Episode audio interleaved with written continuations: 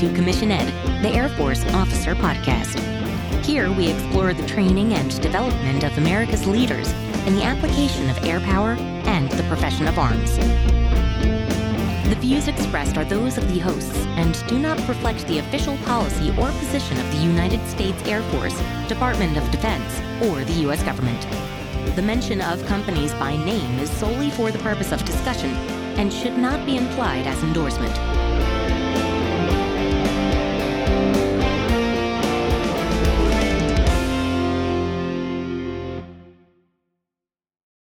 Welcome back to another episode of Commission Ed, the Air Force Officer Podcast. I'm Colin Slade.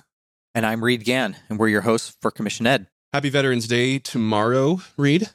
Happy Veterans Day, Colin. Yeah. So we are going to hold off on the rebroadcast of the series on commander responsibilities that we had promised to everybody. And I want to be completely transparent and upfront about why that is.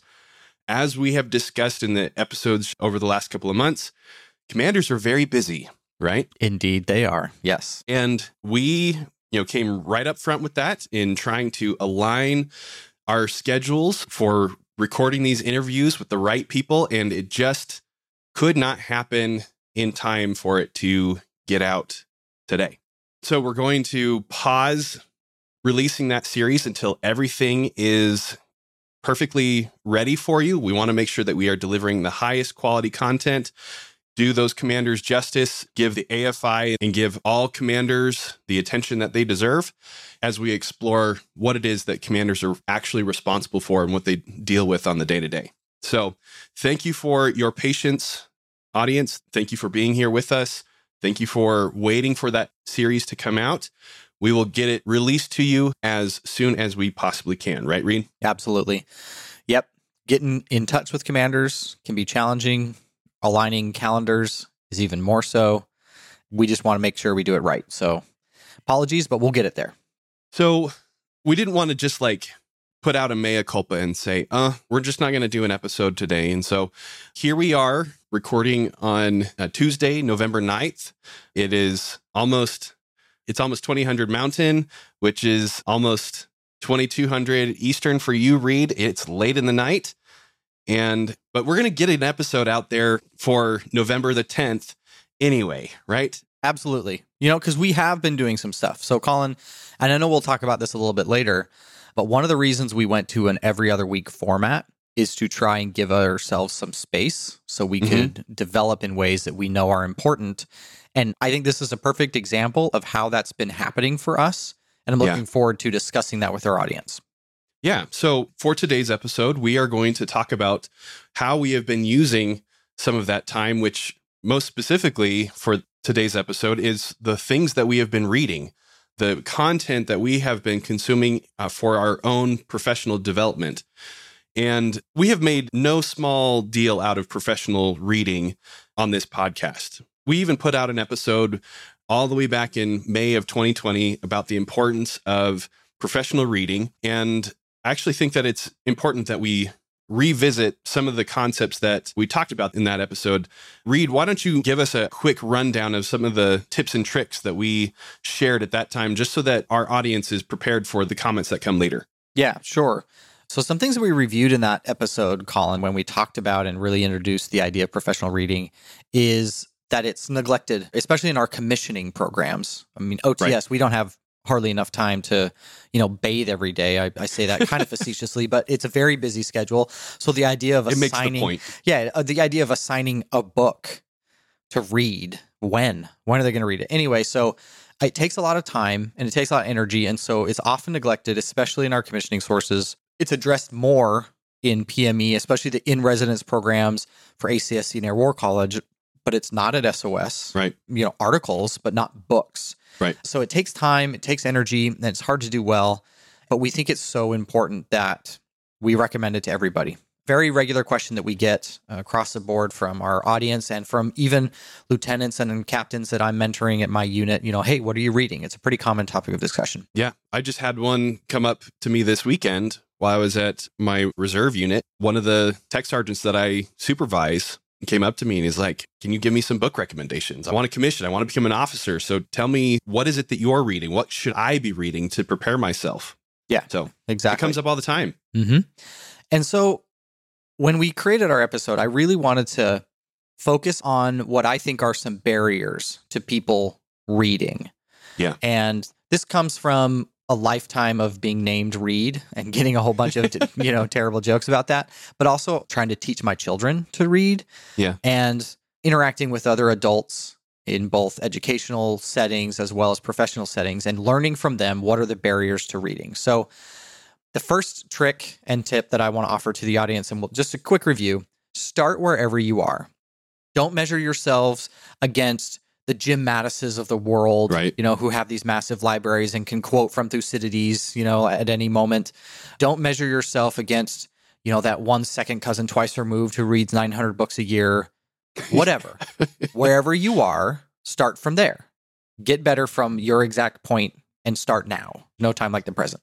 And to that point, please don't measure yourself against us in this episode right now, because we're going to talk about some of the books that we've been reading. Please don't say, oh man, I should have been reading that one instead of this other thing. Yeah. Or, wow, how are you guys getting through all of these books? No, just knock that thought out of your mind. Start where you are. Exactly. And the next tip is find something you are certain you'll enjoy. I don't want to put any pressure on people that they have to be reading, you know, the latest New York Times bestseller from someone on the National Security Council or whatever, right? Right. Say you don't really enjoy politics. You don't want to be reading about who whatever somebody said at the White House. If that's not your thing, then don't feel pressure to read it. Find something that you are certain you are interested in. Maybe it's a book that you've read in the past that you knew you enjoyed. Maybe it's an author that you have an affinity toward or a subject matter that you're really interested in.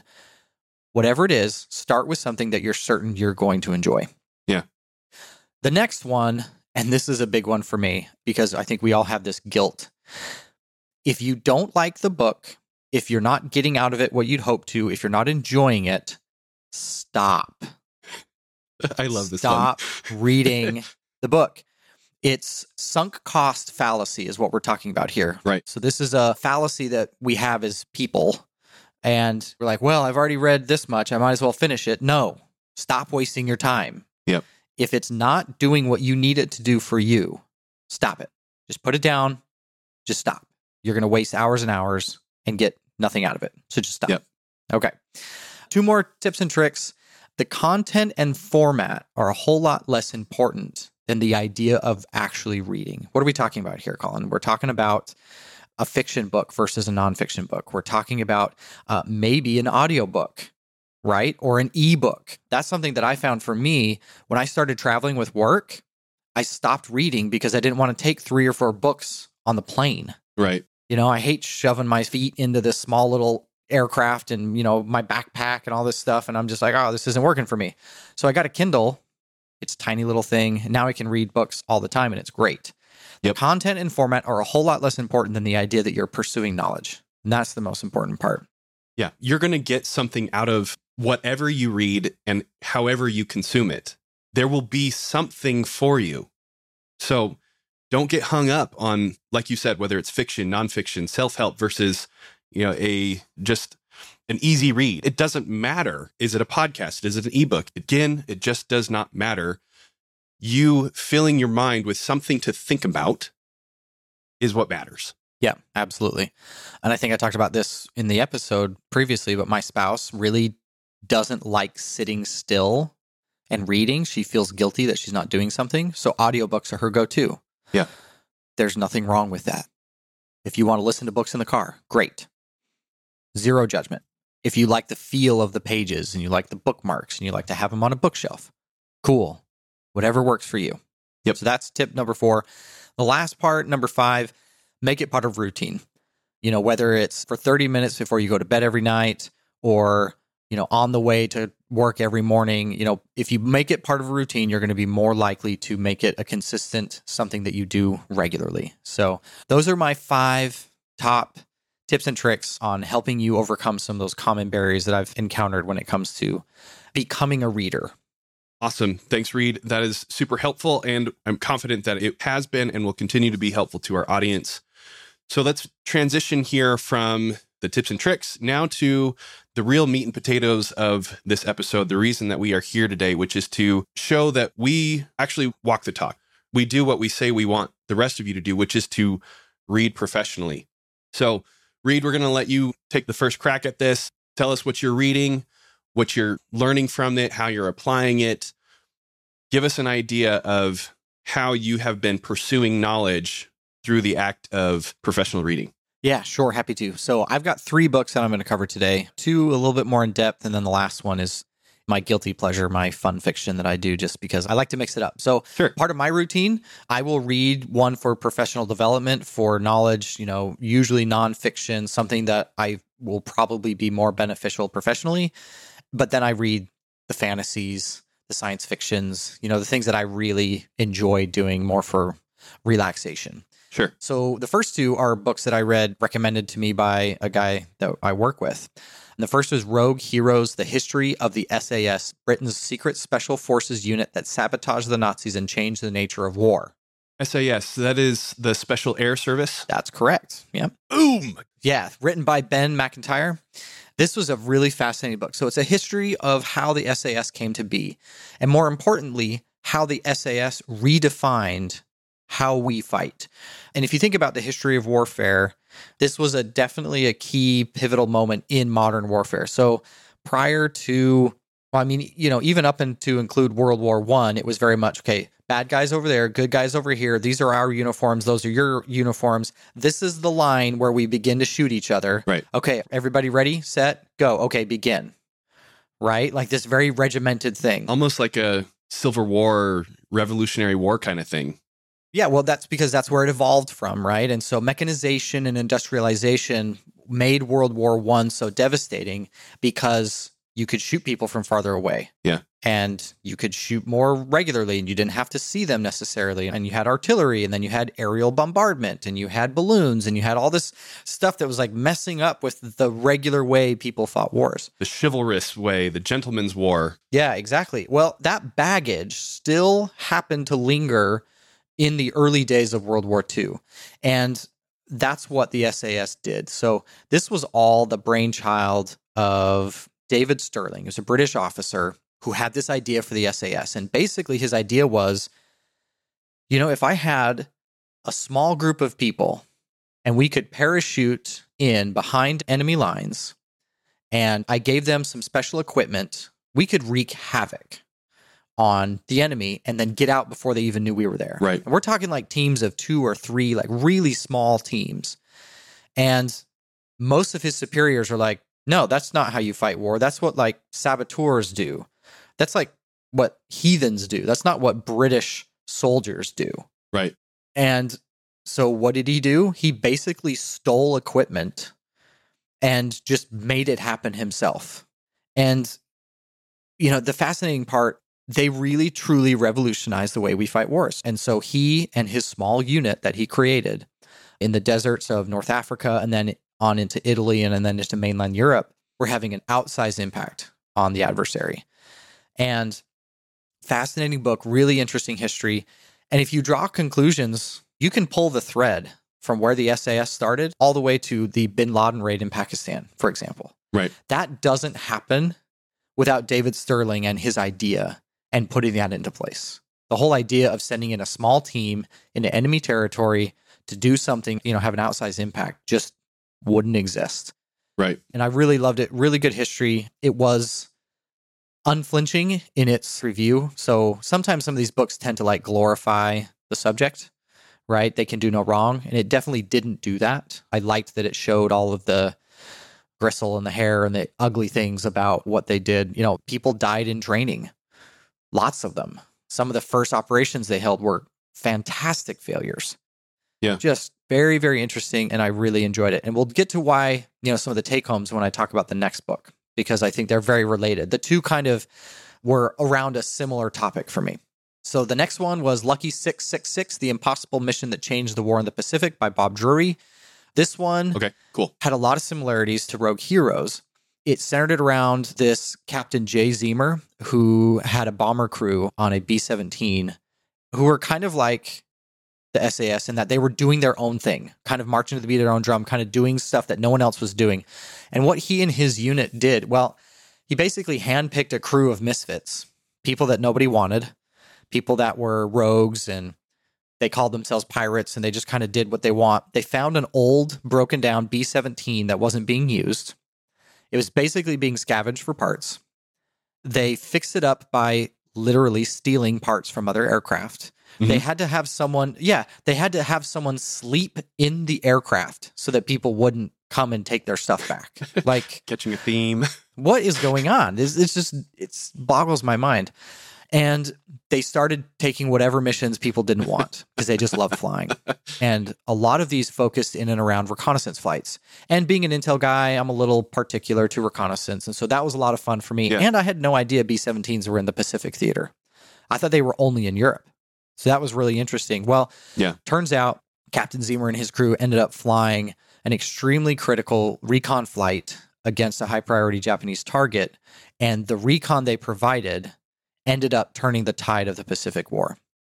And in the process, he got a lot of his crew killed. He flew the longest uh, sortie Okay. like they called it the longest fighter sortie because he engaged with and shot down fighter aircraft because he had like totally stripped this b-17 out and like totally done amazing stuff to it anyway it's really really fascinating Awesome. and the thoughts for both of these books for me really centered around two ideas first off how the conditions of war create these incredible incubators for opportunities for change. I just don't know how you could conceivably allow David Stirling to just take a bunch of infantry troops and push them out of an airplane when they weren't really good at parachuting and kill a couple of them and let the guy keep doing it. Yeah. Unless you were losing so many men already in operations that you're like, well, I mean, it wasn't as bad as this guy, so I guess we'll just, you know, and then, you know, talk about Captain Zeamer and his B 17. I mean, I guess they weren't killing Americans. They're just stealing their stuff. Yeah. You know, like I'm trying to, it's so hard for me to put myself in their context where stealing things and doing missions that are just totally crazy ends up being acceptable unless the consequences and the costs are so high. Yeah. Well, it makes me think like, you know, you hear the phrase every so often, like all is fair in love and war, right? Mm-hmm. And also like um necessity is the mother of, of invention. Yeah. These are the two things I'm thinking as you're describing these situations. Yeah. And those are the two ideas that I thought were very fascinating. Is with respect to this idea that war created this environment for this incredible amount of change. Amazing things that have truly redefined not only the future of the war in the Pacific, but how we have fought future wars. Right. Special forces, everyone has special forces. Why? Because they're effective. Yep. Why are they effective? Because David Stirling had an idea and figured it out. Like one dude made that happen. Yeah. So that was one aspect. The other aspect of these that I found so fascinating is in the context of General Brown's Accelerate, Change, or Lose. And I'm wondering how or if it's even possible to create those conditions where change can happen as fast as it needs to Yeah. without the costs so present in our minds that war present. Mhm. And thinking about my leadership style, am I part of the problem Right. or am I part of the change that needs to occur? And I don't have answers to these questions. But as I'm Right. reading through, these are the things I'm thinking about. And I'm highlighting sections, not in my buddy's books, but like, you know, in my mind, mentally, like, wow, that's a really interesting point. I wonder how that could happen today. And, you know, I think about it. I work in an office building, Mhm. and most of my mission is enabled by computers, not in like the cyber hacking sense, but I can't have people doing work without workstations, as an example. Right. I wonder what would happen if I was so convinced that a specific mission set needed to happen. If I would have the onions to walk around to different units and be like, hey, man, I know what you're doing is like actually what you're legally supposed to be doing, but I really think this other thing's way more important. And they're like, yeah, I agree. And I'm like, okay, so I got this room, wasn't doing anything. It's going to be our room. You want to show up there? Cool. Now we got like seven people. And then I'm like, okay, I'm not going to ask, but we need some computers. So whatever you all can do to make that happen, cool. and then I show back up and we've got computers. You know, like, how would that happen today? I would be in jail Yes, before lunch. so, how can we create the conditions where that is not a career ending and federal prison terminating experience without the cost of life and limb that war creates? And that's something I don't have an answer to. Yeah, I mean, you're really hitting on something here that I can see how in a wartime environment where missiles are actually flying, you know, bases are being attacked, people are dying, you could do that without repercussion. You wouldn't go to jail in that kind of situation. But in the peacetime environment, ain't nobody to stand for that. You know? Yeah. One, the guy that you go and talk to in the first place, you can be like, that's not my job. Yeah. I'm a contractor for the US government. I'm paid to do this one thing and I'm going to do that one thing, Mm-hmm. Mm-hmm. right? Yeah. You are asking such important questions here. Like, it really does get back to what General Brown is, is asking the Air Force to do is to accelerate the change in a quote peacetime environment. And I say quote because, you know, we're at war right now, but it's Mhm. just not declared, right? Yeah. We need to accelerate the change or we are going to lose well before we can even really start to do these innovations that the wartime environment allows. Yeah. And to give credit where credit is due, there are efforts across the Air Force and across the DoD to allow for this type of environment, right? So you've got AFWERX. Sure. You've got, I mean, there's a number of them that the names escape me at this moment, but you know what I'm talking about. These, yeah, big institutional programs that are trying to promote Mhm. innovation. But David Stirling, Jay Zeamer were not part of big institutional programs. Yeah. If anything, they were practically failures in the big institutional programs. Jay Zeamer was a mediocre pilot at best. He got kicked out of the B 17 program because he couldn't land it well.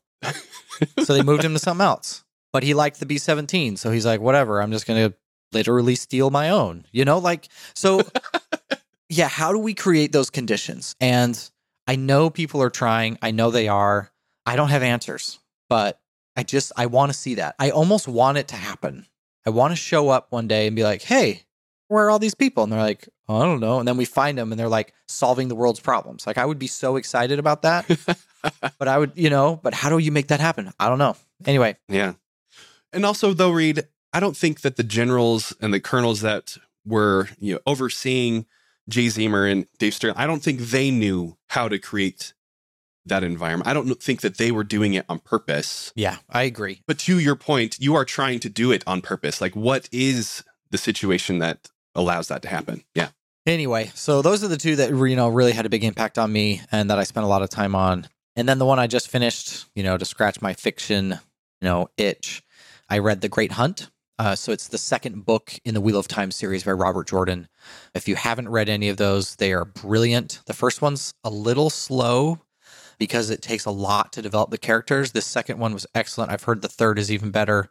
I'm very excited about these. And so, I, since I just finished a fiction book, I now need to find another professional reading book. So, I'm in the market. I see you've got quite the list here. And I think that's a pretty good time to segue over to what you've been doing, Colin, because my, my, sir, you have been prolific. well, I don't know why that is, but yes, I have been on a bit of a spree reading through a number of different books. I mean, I, I'm usually working my way through something and kind of like back to your tips before the content and the format are not the things that matter and also having it part of my routine. So the way that I like to approach it, I usually will have some sort of ebook that I'm working on some sort of audiobook or podcast that I'm listening to.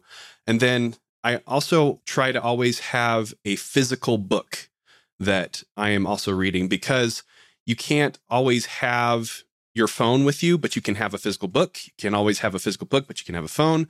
And one of the other things is that I want my kids to see that I am reading a physical book because they're listening to podcasts all the time too. They're listening to books all the time too but I want them to see that it's okay, even in this day and age, to sit down on the couch and read a book.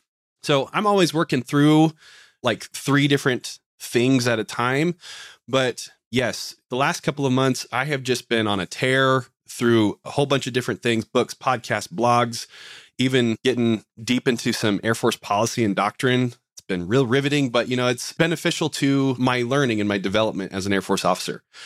But I wanted to share here some of those books that I have finished over the last couple months just to give you Reed some suggestions as well as the audience. Please don't think that this is a must read list. No, that's not what this is. This is not like the chief of staff's reading list that these are the most important books that you need to be working on right now. No, these are just the ones that I happen to have made my way through and in no particular order. There's A Minute to Think by Juliet Funt. We've talked about that one recently. Mm-hmm. The Mission, the Men, and Me by Pete Blaber. You recommended that one to me. Yes. Fantastic book. Really enjoyed that. Scale by Geoffrey West. That one I stumbled upon, really enjoyed it. It's completely outside of the military professional development kind of genre, but still really fantastic book. Masters of Scale by Reid Hoffman, The E Myth Revisited by Michael Gerber, Man's Search for Meaning by Viktor Frankl. Everybody needs to read that one. Okay, so I said that this isn't a list that of everything that you need to be reading right now. I changed that for this one. Everybody needs to read that book. Man's Search for Meaning by Viktor Frankl. It is phenomenal. You End Up Where You're Heading by Jimmy Rex, Building the Elite by Jonathan Pope and Craig Weller, The Gap and the Gain by Dan Sullivan, The Happiness Advantage by Shawn Achor, and Radical Candor by Kim Scott. All of these books I felt were very much worth my time. And no, I haven't finished every book that I've ever started because I appreciate your advice there, Reed. If it's not doing it for me, I'll stop and move on to something else. Maybe I'll come back to that book and finish it another time.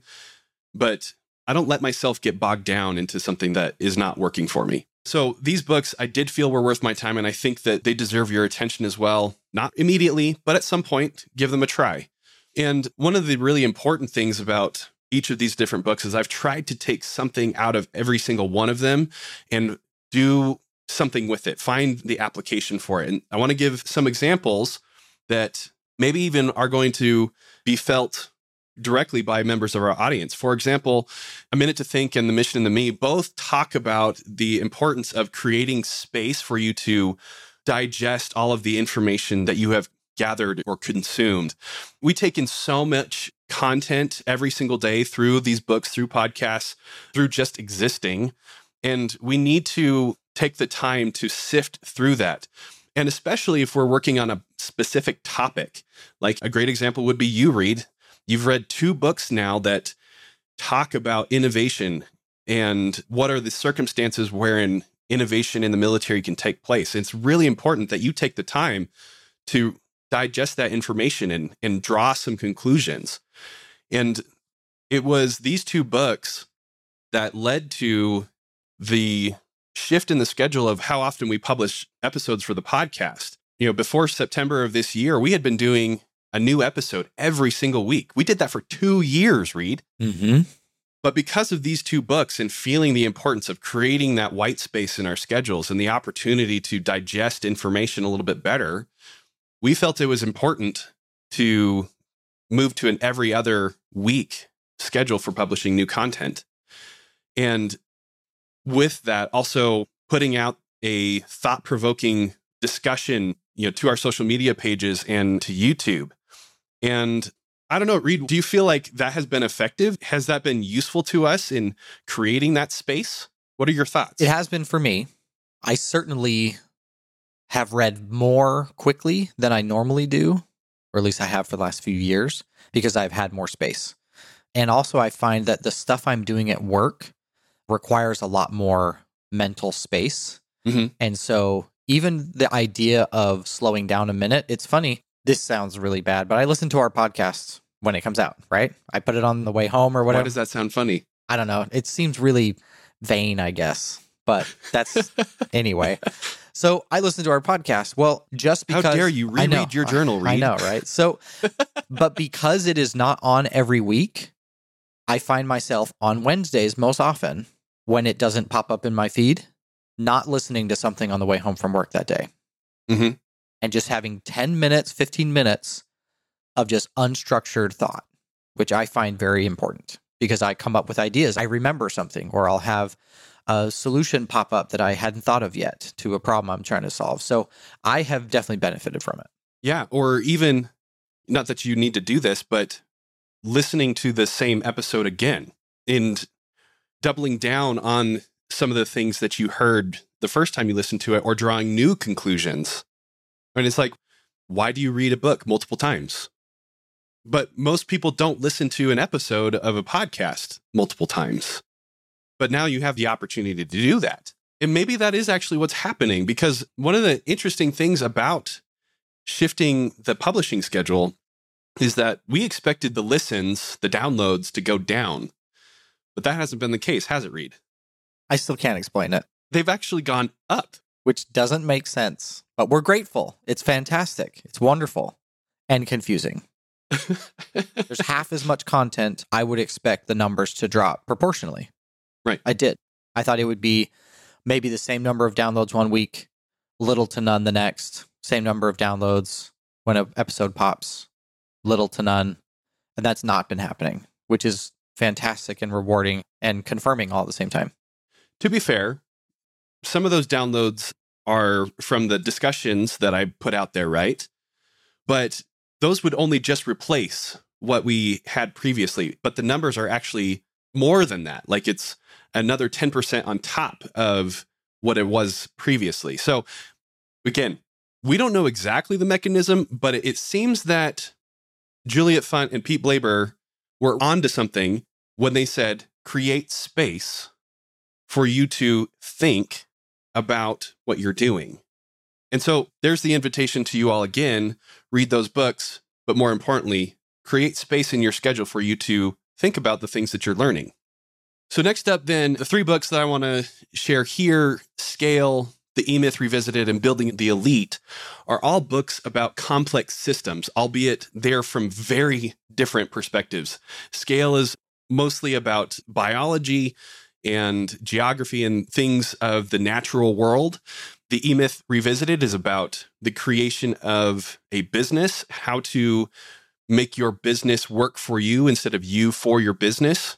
And then Building the Elite is about how to create special forces operators.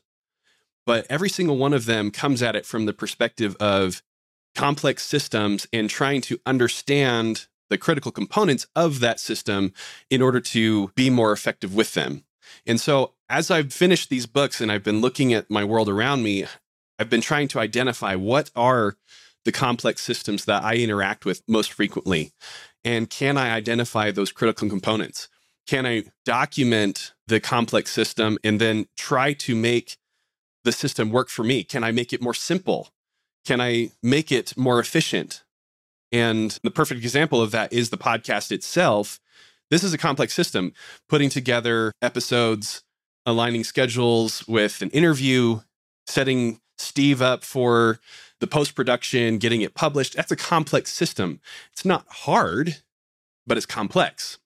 And I know that as I document this system that we've been going through over two years now, I will find ways to make it more simple and to work for me instead of me for the podcast. Does that make sense? Yeah, absolutely. And now I have questions and I want to talk about it, but that's not what we're doing here today. We'll have to catch up and do that another time. No, absolutely. I'll be happy to share, you know, what that ends up looking like with the audience. But the bottom line here is look at the world around you and can you see the systems that are working for and against you and can you find a way to make them better? Can you innovate like Dave Stirling and Jay Zeamer, right? Yeah. Okay, and then broadly speaking, all of these books, what really sticks out to me is the importance of understanding your own mind as well as the minds of others. And most especially the interactions, the relationships that we have between us.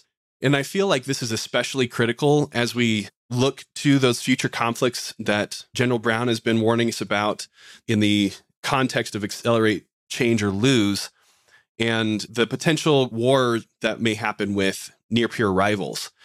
Because in those situations, we can expect that our war fighting capabilities are going to be so similar, and the advancement of information technology and communications will make it such that it's the social and the human domains wherein the battle is actually going to take place. Yes, there may still be missiles flying, aircraft in the air, armies on the ground, navies in the sea, but for the most part, it's going to be a battle for the hearts and minds of the people. I mean, we were trying to do that in Iraq and Afghanistan during the global war on terror. Like we were trying to win the hearts and minds of the people in those countries. But really, what we're going to be doing in these future wars is trying to protect the hearts and minds of the American people and winning the hearts and minds of our rivals. We already see this actually happening right now. You and I keep talking about how there's not a declared war, but we're actually at war with these different countries right now, or at least there are actions that are very warlike in that, you know, Russia may be meddling in our elections. China may be using TikTok to try to promote non Western values among our youth. I mean, those are things that are happening right now, but in the future, that's exactly how wars are going to be prosecuted. And so that's what I'm seeing as I'm reading all of these books, most of them not at all about war, but shows the importance of us understanding each other, understanding ourselves, and being prepared to fight in the human domain. Yeah. I've heard it said before the best led services will win the next war. Yeah. And, you know, this made me think of another book that I've read. It's been a few months now. I think we've talked about it before Simon Sinek's Infinite Game. So good. Right? It's the people who decide to stay in the game that win. That's the winning is staying in. Yep. Not stopping. So yeah, all good stuff. And Colin, I appreciate you running that down for us. And I think one of the most important parts you did is you demonstrated the things that you are employing from this gained knowledge and how it's impacting your profession, your personal life. And that transitions to, I think, where we kind of want to end up today. Sure. Yeah. Which is the so what. So we talked about some books we've read. Cool. We're not just talking heads, you know, that took a break. So the podcast doesn't come out every week now. No, this is us, like you said, putting our money where our mouth is and demonstrating this is how this can be done. And I think you did a really good job of finding the application in the things you're reading and applying it and then sharing that knowledge with us. What are some other things that are the so what of this episode? Well, I mean, if you take a look at my list, and it's not exhaustive, there are other podcasts that I'm listening to, blogs that I'm reading, where my tastes are all over the place. And you demonstrated it too by reading The Great Hunt. Like, it doesn't matter what you read, but read something, consume something, anything. Start where you are and read something, please. That's what we are asking here. Yeah, totally agree. And when you do, we would love to hear from you. If you want to come on our social media platforms, you want to email us, be like, hey, I read this amazing book. You know, I found this content extremely helpful. This is how it's benefited me. We would love to hear that. And, you know, when we share messages, I know I shared about Rogue Heroes on Instagram when I finished that book, how impactful that was to me. If you've got other ideas, we'd love to hear them. And we love hearing from you. Share the knowledge that you're gaining with those around you and find a way to employ it in your life. And that's how we're going to grow. Because unfortunately, as we've discussed before, leaders don't always do the best job of providing feedback and of professionally right. developing their people. You have to take some ownership in this. And we are trying to demonstrate how that can work and what that looks like. Yeah. So, thank you for tuning in today. We really appreciate you taking the time to listen, to consume. Now, go contemplate, go read something else, go digest the information and find a way to apply it. Share it with others. And just as you said, Reed, share it with us. Send it our way. Help us continue to learn too. Really appreciate you being here, Reed. Thanks for taking the time to chat with me. Thank you, audience, for being here as well. Anything else uh, you want to share, Reed? No, I think that'll do it. Thank you for joining us on this week's episode of Commission Ed.